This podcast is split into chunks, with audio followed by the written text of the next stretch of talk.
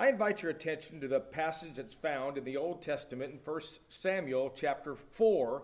And we want to begin reading there in verse 1 and read just a few verses to introduce our remarks this morning. 1 Samuel chapter 4 and beginning there in verse 1. And the word of Samuel came to all Israel. Now Israel went out against the Philistines to battle and pitched beside Ebenezer and the Philistines pitched in Aphek. And the Philistines put themselves in array against Israel. And when they joined the battle, Israel was smitten before the Philistines, and they slew of the army in the field about 4,000 men. And when the people were come into the camp, the elders of Israel said, Wherefore hath the Lord smitten us today before the Philistines? Let us fetch the ark of the covenant of the Lord out of Shiloh unto us. And when it cometh among us, it may save us out of the hand of our enemies. You know, the people of God, a long, long time ago, in going against their bitter foe, and that being the Philistines, in battle, they thought after one slaughter had been uh, had uh, gone against them and 4,000 men were slain, they had an idea. We need some protection. And so all we have to do is we've got to go back to Shiloh, and if we can get the ark of God and we can bring it into the camp and we can keep it among us, then we're going to have the protection of God if we can just do that. But you know, they misunderstood the service of God and they misunderstood and misrepresented the article that we're talking about and that being the ark. You know, the Philistines looked upon that too, and they thought, you know what, we've got a problem. Because if the children of Israel take this ark and put it among them and keep it with them, then they're going to have the power to overtake us. And so they came and took the ark from the people of God. You know, I've been studying with you the Old Testament Bible characters, and we're studying uh, the character of the judge called Samuel. And as you remember, a couple weeks ago on Sunday evening, I began our study by talking about Samuel from birth all the way up until he knew that God was with him and that he was going to be anointed of God in that regard. He would be a judge of God. But you know, there are three chapters or four chapters that go after that fact that deal with the history uh, uh of, the, of, the, of the time concerning the ark of God before the people of God still don't get it, and they rise up in chapter 8 and they said, Give us a king. And therefore, the very first king was given, and that was King Saul. That's next time. But for a little while, I want to talk to you about the things that happened from the period that we uh, left off with a couple weeks ago and cover those chapters about the moving of the ark of God and all the problems that happened because of it. In the days of Eli, the Israelites attempted to put an end to Philistine incursions into the land. When these enemies camped in Aphek, the Israelites formed their ranks nearby Ebenezer, about two miles east of Aphek. In the ensuing battle, some 4,000 Israelites were slain in the field. But the last words, as found in, verses 1 and 2 of chapter 4, suggests that the Israelites had held their ground in spite of the losses. In the camp that night, the Israelites concluded that the Lord had delivered them into the hands of the Philistines because the sacred ark had been left at Shiloh. So they sent to Shiloh for the ark. Hophni and Phinehas accompanied the ark back to the Israelite encampment, verses 3 and 4 of chapter 4. But I want to talk to you about some things concerning the things or the events prior to what we're going to talk about uh, today in moving the Ark of God. Very briefly now, for those that were not here a couple weeks ago on a Sunday evening, when we talked about the character of Samuel. We begin in 1 Samuel chapter 1, and these are characters that are introduced to us. First of all, there's a man, and no doubt a godly man, by the name of Elkanah. And Elkanah had two wives. He had one by the name of Hannah, and the other by the name of Peninnah. And the Bible says that the Lord had closed the womb of Hannah so she was barren. And you know, when he had this other wife, the Bible says, and it doesn't say exactly how many, but Peninnah gave Elkanah by his seed sons and daughters, plural. But Hannah was barren, and she was heartsick about it. Well, you know, every year when they'd come together to give such feasts and celebrations in Shiloh, the place of tabernacle worship and tabernacle service, they would come with all these thanksgiving offerings and so on and so forth, and it was required that the men were the ones that would go to Shiloh and accomplish that very service and accomplish those offerings and all of that. But the women who were not necessarily required to go, they were certainly allowed to go.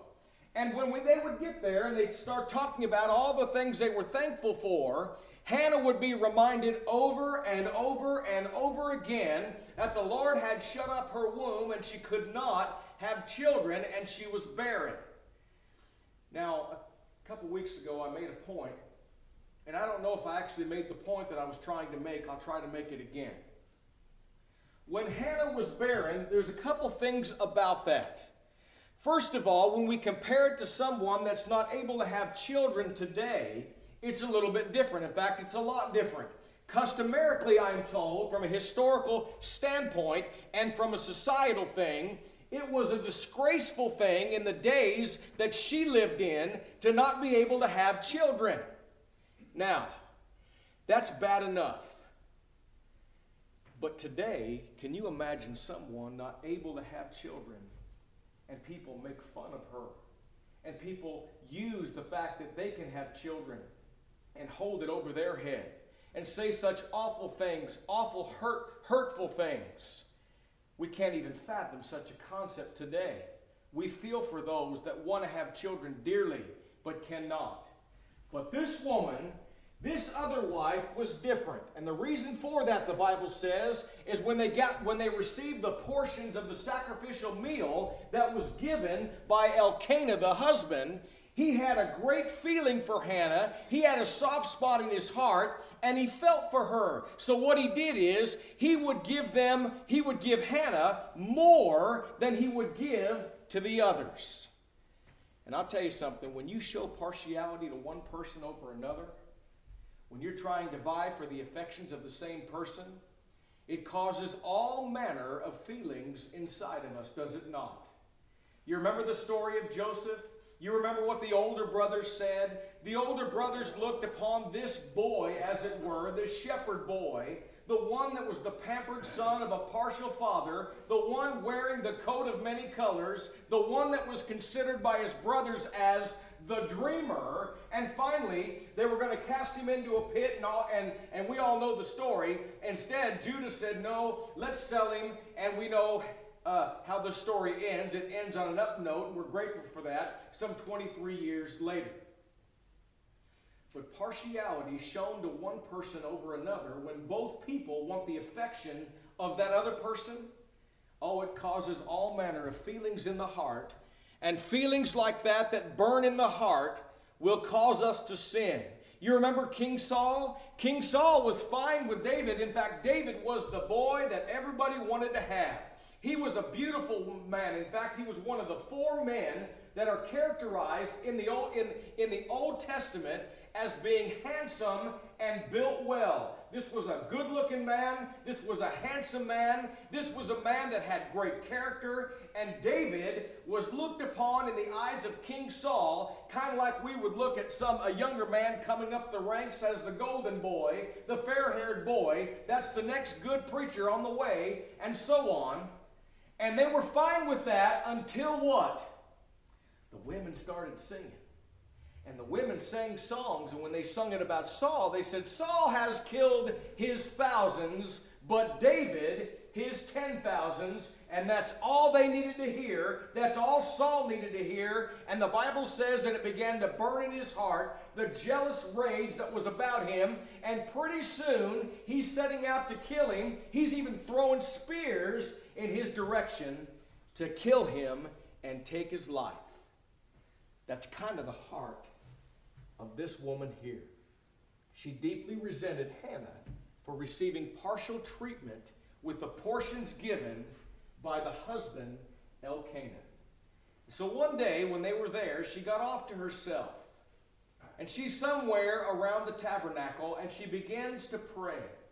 But the Bible says that she is speaking and she's praying, though, in her heart. You know, I'm going to tell you something.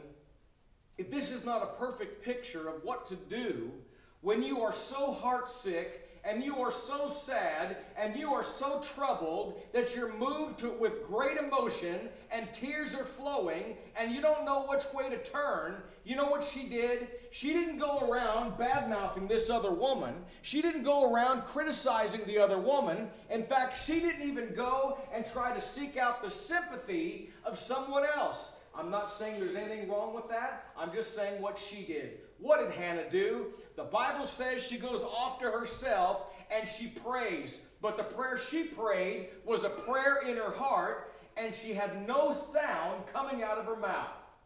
Now, Eli was the high priest. Eli was in the vicinity, and Eli looks at her and he thinks, Well, how odd is that? Here's this woman, and she's off to herself, and she's not making any sounds, but her lips are moving. Eli says she's drunk. And Eli says, When are you going to put up the wine and stop drinking the wine? And she says, Oh, I'm not a daughter of Belial. Oh, no. You know, Belial is also a term used as a noun describing the devil. Here it's talking about a useless one. She said, Oh, no, I'm not useless. I'm not useless in the eyes of God. I wouldn't partake of wine or I wouldn't partake of strong drink. I am not the daughter of Belial. Don't look at me as one that fits that description in that category. She says, I am heartsick, as I paraphrase, I'm sure, and I'm praying to God, and she starts telling him what she's praying for. You know what she was praying for? She wanted a son. And she prayed for the son. But you know, as we mentioned, and how fitting it was on Mother's Day. You know, you have a child, you love that child. Can you imagine being a mother? And customarily back then, as I mentioned a couple weeks ago, it was customary to nurse the baby for as much as three years. Do you think for even a minute that she was not attached to the baby Samuel when she had him and nursed him for a, a period of time as much as quite possibly so, as much as three years' time. Oh, there was an attachment there, was there not? She prays this. She prays to the great God of heaven, and she says, If you'll give me a son, this is beautiful to me, I can't fathom this. She says, If you give me a son, I'll give him back to you. And he will serve you all the days of his life and it will be bound and signed and sealed with a vow. And the vow was the Nazarite vow. And you remember that a, a, Nazarite vow had a time period. Sometimes it could be for a particular duration. But in this case, it could be also as much as life. And that's exactly what, uh, what Hannah had agreed to do. That this man Samuel would keep this Nazarite vow all the days of his life and no razor would come to his head and cut his hair. He would keep that Nazarite vow all the days of his life. Eli tells the woman, You're going to have a son. She's blessed with a son, and his name is Samuel. But you know, Eli was the high priest. No doubt Eli was a good man, and Eli wanted to do the things that were right. But you know, he had two sons. And these two sons were not only his sons, but they held the position of a common priest as well. But the Bible says that these sons were wicked, they were vile. They were living in such a way that people looked to their service and even looked to the service of God as a detestable thing because of their example, because of what they had done. You remember the point that we made? We need to be very careful as Christians.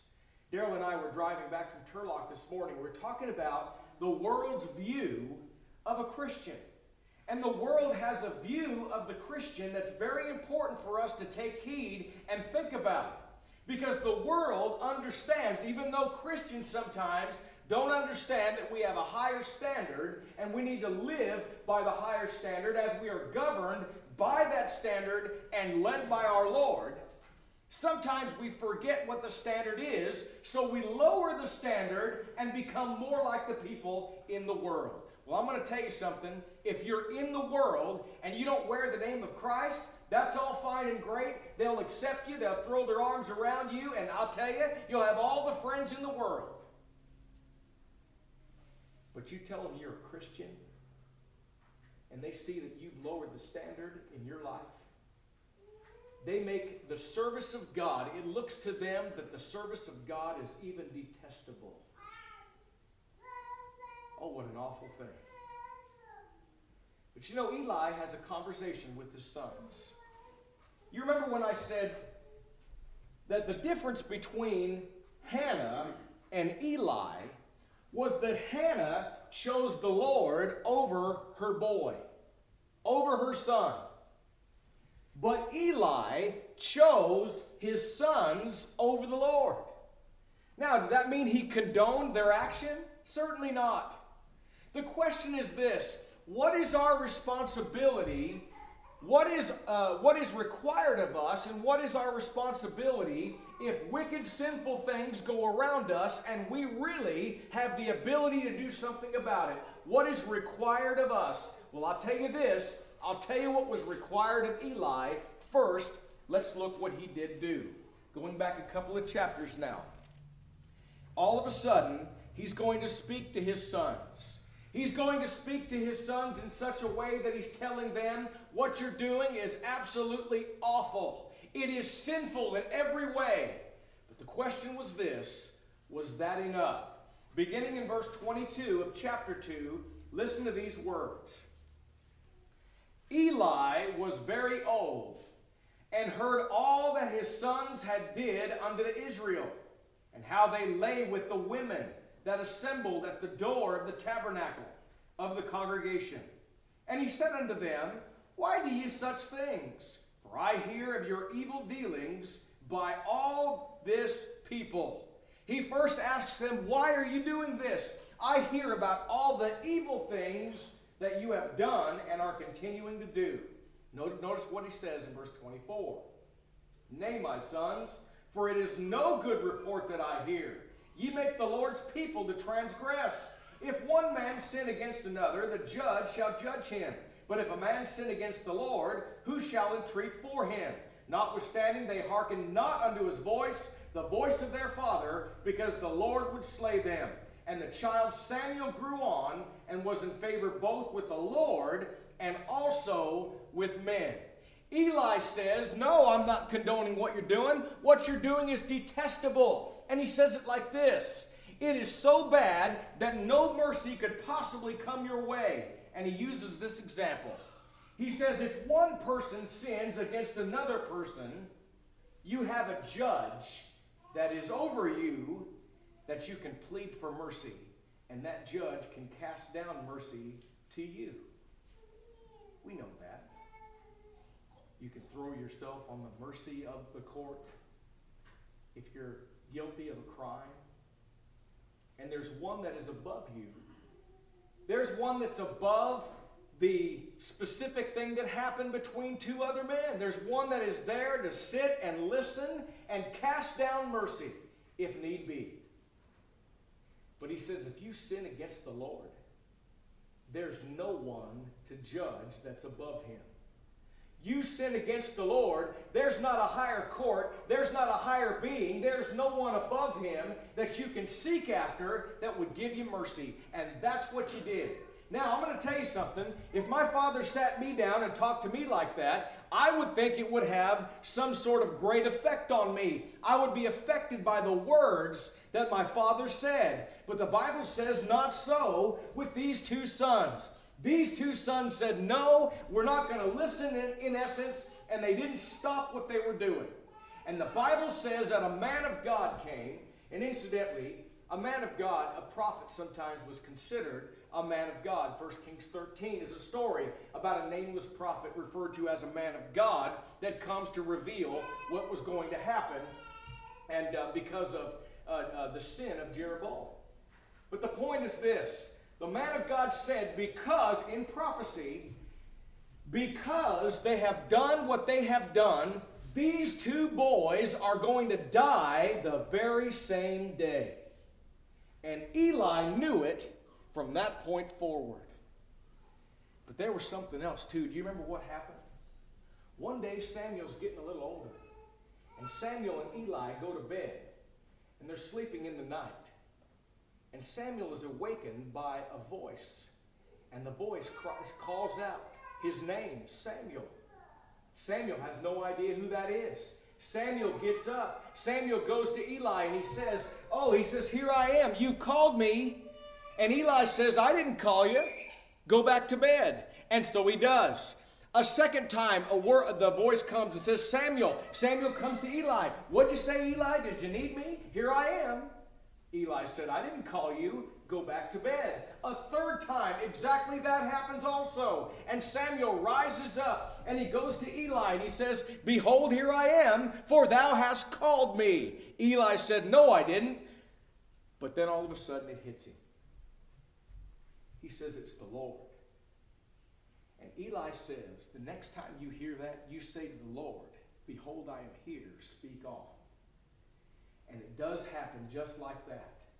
And the word of the Lord comes to Samuel and tells him that the sacrifice and all of those things would be removed, and devastation is coming to the house of Eli. I want you to listen to this now. He already spoke to him. Isn't that enough? Just speak to the boys. Notice what happened. Chapter 3, verse 13, or verse uh, 13.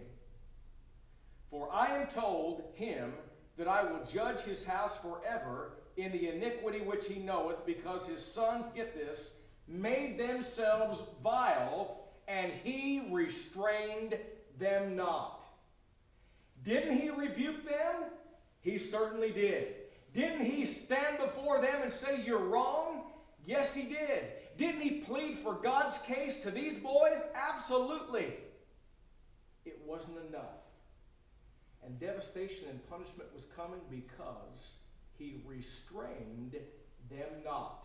He could have taken these men and removed them from active duty and service to the Lord. He could have done that, and he didn't. In essence, by his action, he chose his sons rather than the Lord. And so we begin chapter 4. And we have the story of the word of, of Samuel comes to Israel.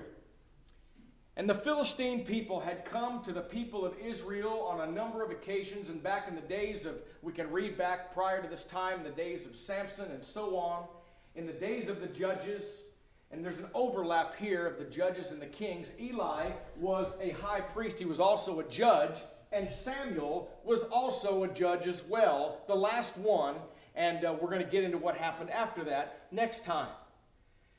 But the Philistines had caused the people of God so much trouble. And all of a sudden, there's a battle.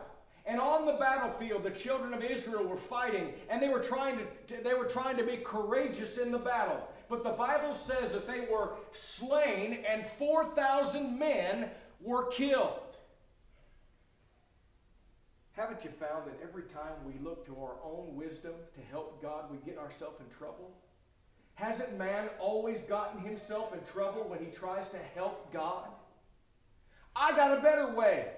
For example, some people say, even though the Bible commands us to sing, we'll just help God in our service a little bit and we'll have an instrument of music and it's just going to help our singing. It's going to sound better, helping God. Oh, there are many cases and many things where God's people are challenged with the temptation of helping God. And so, what do they do? They take an article of worship, an article of service, and they think, you know what? We need to get our hands on that like it's a protection shield, like it's an idol. And if we keep it in our midst, then the people of God are going to be secure, the people of God are going to be safe, and everything's going to be fine.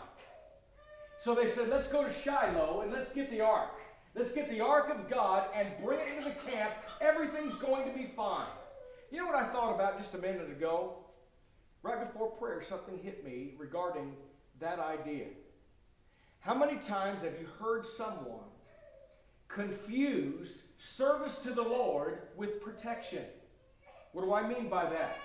How many times has someone said that when I decided to be a Christian, I thought I wasn't going to have all these other problems? I thought I wasn't going to have any kind of persecutions in my life. I thought I was going to have an easier life, that things were going to be better, things were going to be easier. When nowhere in God's Word is it promised that we have an easier life because of our service.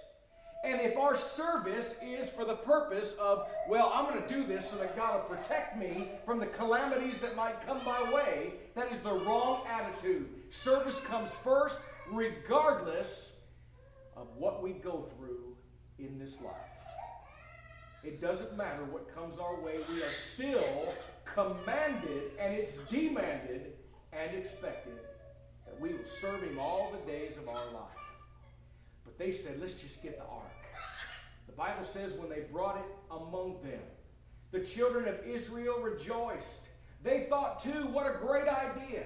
We're going to have now, we're going to have the presence of God because what they said is, they said, if the ark of God is in our midst, therefore the presence of God is in our midst, and we will be protected. So, with this jubilant cry and celebration, all of a sudden, there's some other people that over here, they're celebrating, and it was the Philistines, and they wondered, what are we going to do now? They finally figured it out. You see, they misunderstood too. They finally figured it out. All they got to do is keep that among their presence, and they're going to destroy us. And the Bible says that the Philistines began to complain and cry about it. But the lords of the Philistines says, Quit you like men. Rise up like men. You want to lay down for these lowly Hebrews? Is that what you want to do? Because that's what you're doing. You're in essence saying, Oh, all is lost. All we got to do now is just submit ourselves to the Hebrews. No, they said, Fight like a man. Fight like a man, and we are not going to answer to those lowly Hebrews. And all of a sudden, the Philistines get an idea. Let's take the ark from them. And the Bible says that another battle happened. And you know, this is awful. It starts off with 4,000 men that were killed early on. And then all of a sudden, the people of God make a poor choice. Oh, if we could just look back on the choices we make. They made a poor choice. All it did was didn't give them any protection. It spurred on the Philistines. Another battle happens, and guess what? 30,000 more were slain in that battle, and to add insult to injury, uh, to injury, as it were, the Philistines took the ark. Now they've got it. You can just imagine how high on the hog they were acting, thinking, man, we've got, we've got it. We've got the presence of their God. And by the way, historically speaking, I am told that even though the Philistines didn't look to the great God of heaven as the God to serve, it was customary that even those that served other pagan gods, they would fear another people's God. There was a respect factor there. There was some superstition there. And all of a sudden, they take this ark and they bring it to Ashdod. That was the place where Dagon was, an idol god. You know what's interesting? They take the ark of God and they bring it in the presence of Dagon and they set it, I don't know what time of day it was, it might have been at night, I don't know, but they take the ark of God and they place it next to Dagon, this idol. And they go away, and the Bible says in the morning or on the morrow, they come, and you know what they find? They find that the ark of God is still there, and Dagon is laying down on its face, almost as if it's, it's bowing before the ark in obeisance to it. You see what we're doing here? God is showing his power, God is showing his might. But you know, maybe they would have thought, you know, something else might have made it tip over. So it's all right. We'll think nothing of it. We'll just stand up old Dagon again and we'll go away. And they do. You know what happened the next day, though? The next morning, they come in, and guess what happened to Dagon? He had fallen down again, but now his head is cut off, and so are his hands. There's a symbol there that Dagon is not going to do anything in the eyes of God. Dagon cannot plot against the people of God, and Dagon cannot do anything against the people of God. Hence, the head and the hands were broken off, and all there was was a stump. All in the superstitions of the threshold, as the Bible says, still exists among idolaters today. Interesting. But you know, God wasn't finished. God had something else that he was going to do. And the Bible says that he afflicted all of those people of Ashdod with great big sores. Tumors is the direct rendering. Bloody tumors. In fact, one account says that God caused them to have such tumors in their secret parts. You know, I don't know all there is to know about that. I've read some things uh, about that. I'll just leave that up to you. All I know is this couple things. Number one, it wasn't life threatening, it was punishing. It didn't take their life, He didn't strike them dead. He just afflicted them with an awful thing, with bleeding tumors. One scholar said that it was as if God was casting down the bubonic plague over all of those people. Well, you know, if you lived in Ashdod and you were among those people, and all of a sudden you know that the reason all of a sudden that these things are happening and never we didn't have any problem before. Dagon never fell down before. His head never fell off. His hands never fell off. And we didn't have these bloody tumors before the ark of god was taken in our midst i'll tell you something if you were a citizen there and a worshiper of dagon if it was you you'd want that thing out of here and so they bring it to gath the lords of the Philistines come together and they decide, yes, that's exactly what we're going to do. We're going to move the ark of God. And they moved it again. You know what God did? He afflicted them the same way with bleeding tumors again. Oh, how awful that must have been. But folks, I'll tell you something. If if we have a lesson here, if we have a lesson that's before us, it's at least this God is getting their attention. There's no other gods besides me. There's nothing else that is as powerful as I am. And all other powers that are in the world are going to bow down to my authority and my power. And I'll tell you something else too. That's exactly what's going to happen in the day of judgment when the Lord Jesus Christ comes back. I know I've said this before, but have you ever really thought about that? Think about all of the heathen nations in the world. Think about people that do horrible things. I'll just say a name, why not? Think about Osama bin Laden. Think about men like that. You know what they're going to do in that last day? For all to see. They're going to bow before the Lord Jesus Christ. And they're going to confess him for who he is. They're going to confess him as Lord. You know, when those fellas flew those planes into those twin towers, I'll never forget. You know, the idea was is that they felt like if they were martyred for the cause of their God, and they would slaughter quote unquote Christian professing people, that it was a straight shot into heaven. Remember that? Joe Heisel was holding the meeting, and I was talking to him right at that time. He says, You reckon they were surprised? As soon as they died, they knew. And I'm going to tell you something, folks. The judgment comes later, but when you die, you know. There's a consciousness there, and you know. And all of those people are going to know that they're going to have to bow before the Lord Jesus Christ and confess Him for whom He is, and that is as Lord on that last and final day. Now, the child of God does that too. Here's the point, here's the question. Are we willing to do it in time to do us some good? It won't do them any good then. It does us good now when we confess Him as who He is and serve Him all the days of our life. Well, the lords of the Philistines got together again and says, We've got to move this thing on. But you know, the people of Ekron, when they found that the, that the, that the ark of God was coming to them, they were scared to death. That's the last thing they wanted. They had heard about what happened in Ashdod and Gath. That's the last thing they wanted was the ark of God coming in their presence. So they start thinking, we've got to figure out a way to get it back to the people of God.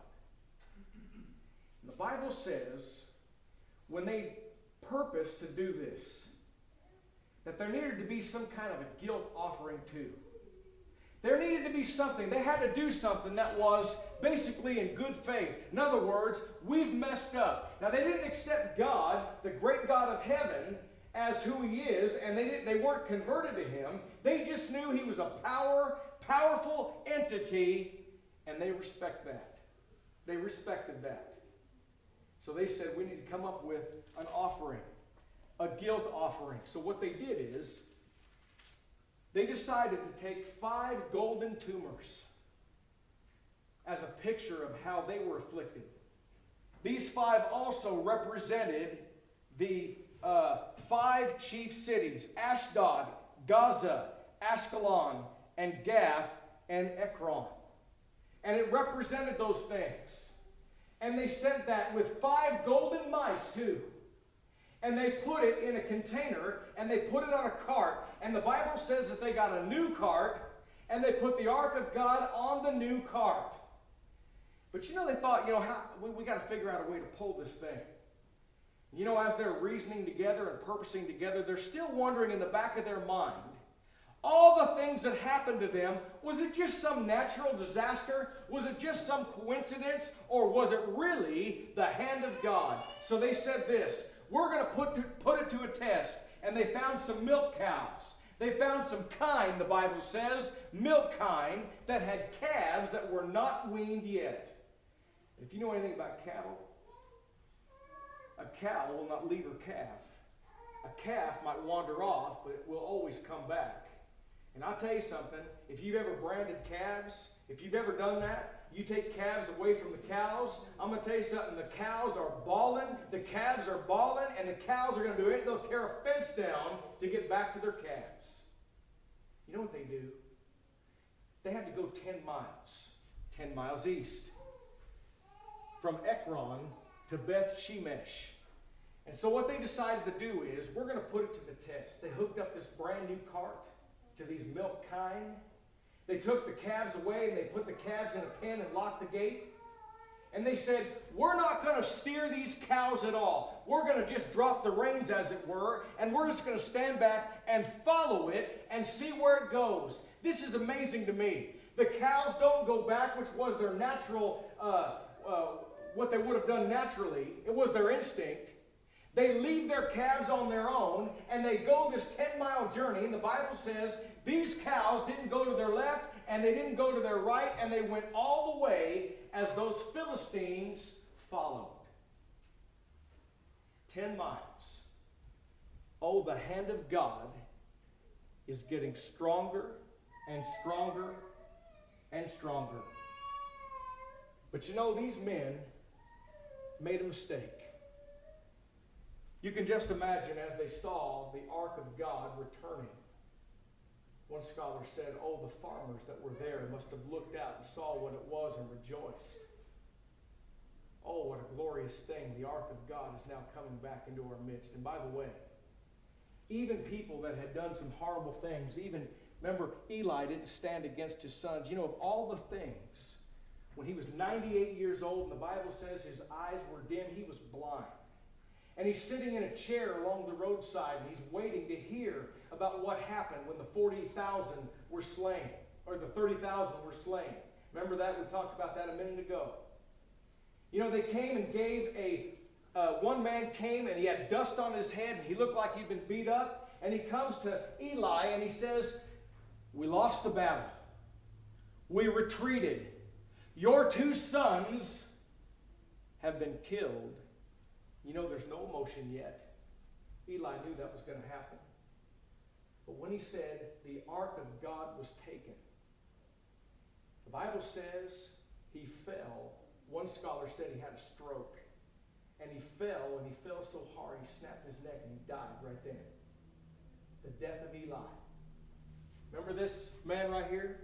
He had a wife, and she was a child, a great child. And when she hears about these things, she inquires too. And she is told, Your father in law, the high priest, is dead. Your husband is also dead. Again, not much emotion. But then he said, The ark of God was taken. And it caused her to go into labor. And she was unconscious. And she woke just long enough when the child was born to look at the child and name him Ichabod, meaning the glory has left us. And she died. Oh, these people must have looked to the ark coming in their direction as a wonderful thing. Maybe they wanted to look and see, now wait a minute, did the Philistines take something out of the ark? And you know what they do? They do what was wrong. They looked inside the ark. And God killed 50,070. You might think, no, wait a minute. They were just excited. They were just excited. They just wanted to check and make sure that the Philistines didn't do something wrong. No, they transgressed God and they looked in the ark and they died. Well, finally, the ark is brought to Kirjath Jearim. The Bible says it was there for 20 years. And now they're listening to Samuel as a man of God and as a judge. The Bible says that he judged Israel all the days of his life. And he looked at these people and he said, It's time for a revival. It's time to wake up. It's time to make a change. They confessed their sins. They gave offerings. And you remember what else he said? He said, Give up the strange gods. And they do. They give up Baalim and Ashtaroth, which was the male and the female version of those heathen idol gods. He says, Give them up. And they do. And God had delivered them. And the Bible says they rose up against the Philistines and they were victorious against them. And all of a sudden, all these haters of the people of God, all of these enemies of the people of God, no longer had a stronghold over them. And I'm going to tell you something. If it was me and if it was you, I would imagine we would be pretty grateful to the Lord. But we're going to find something happens.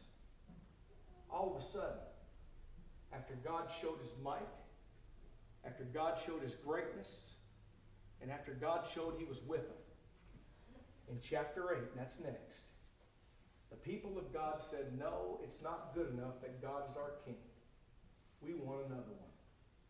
Bring up a king like the other nations that we might go into battle and he would lead us. Be careful what you wish for because you just might get it. We thank you for listening to our podcast put on by the Church of Christ at 2215 Planz Road in Bakersfield. If you would like any additional information or you would like to receive a free Bible correspondence course by mail, please email us at info at churchofchristbakersfield.com. Our service times are Sundays at 10:30 a.m. and 5 p.m. and Wednesdays at 7:30 p.m. Please make plans to join us. We would love for you to be our honored guest.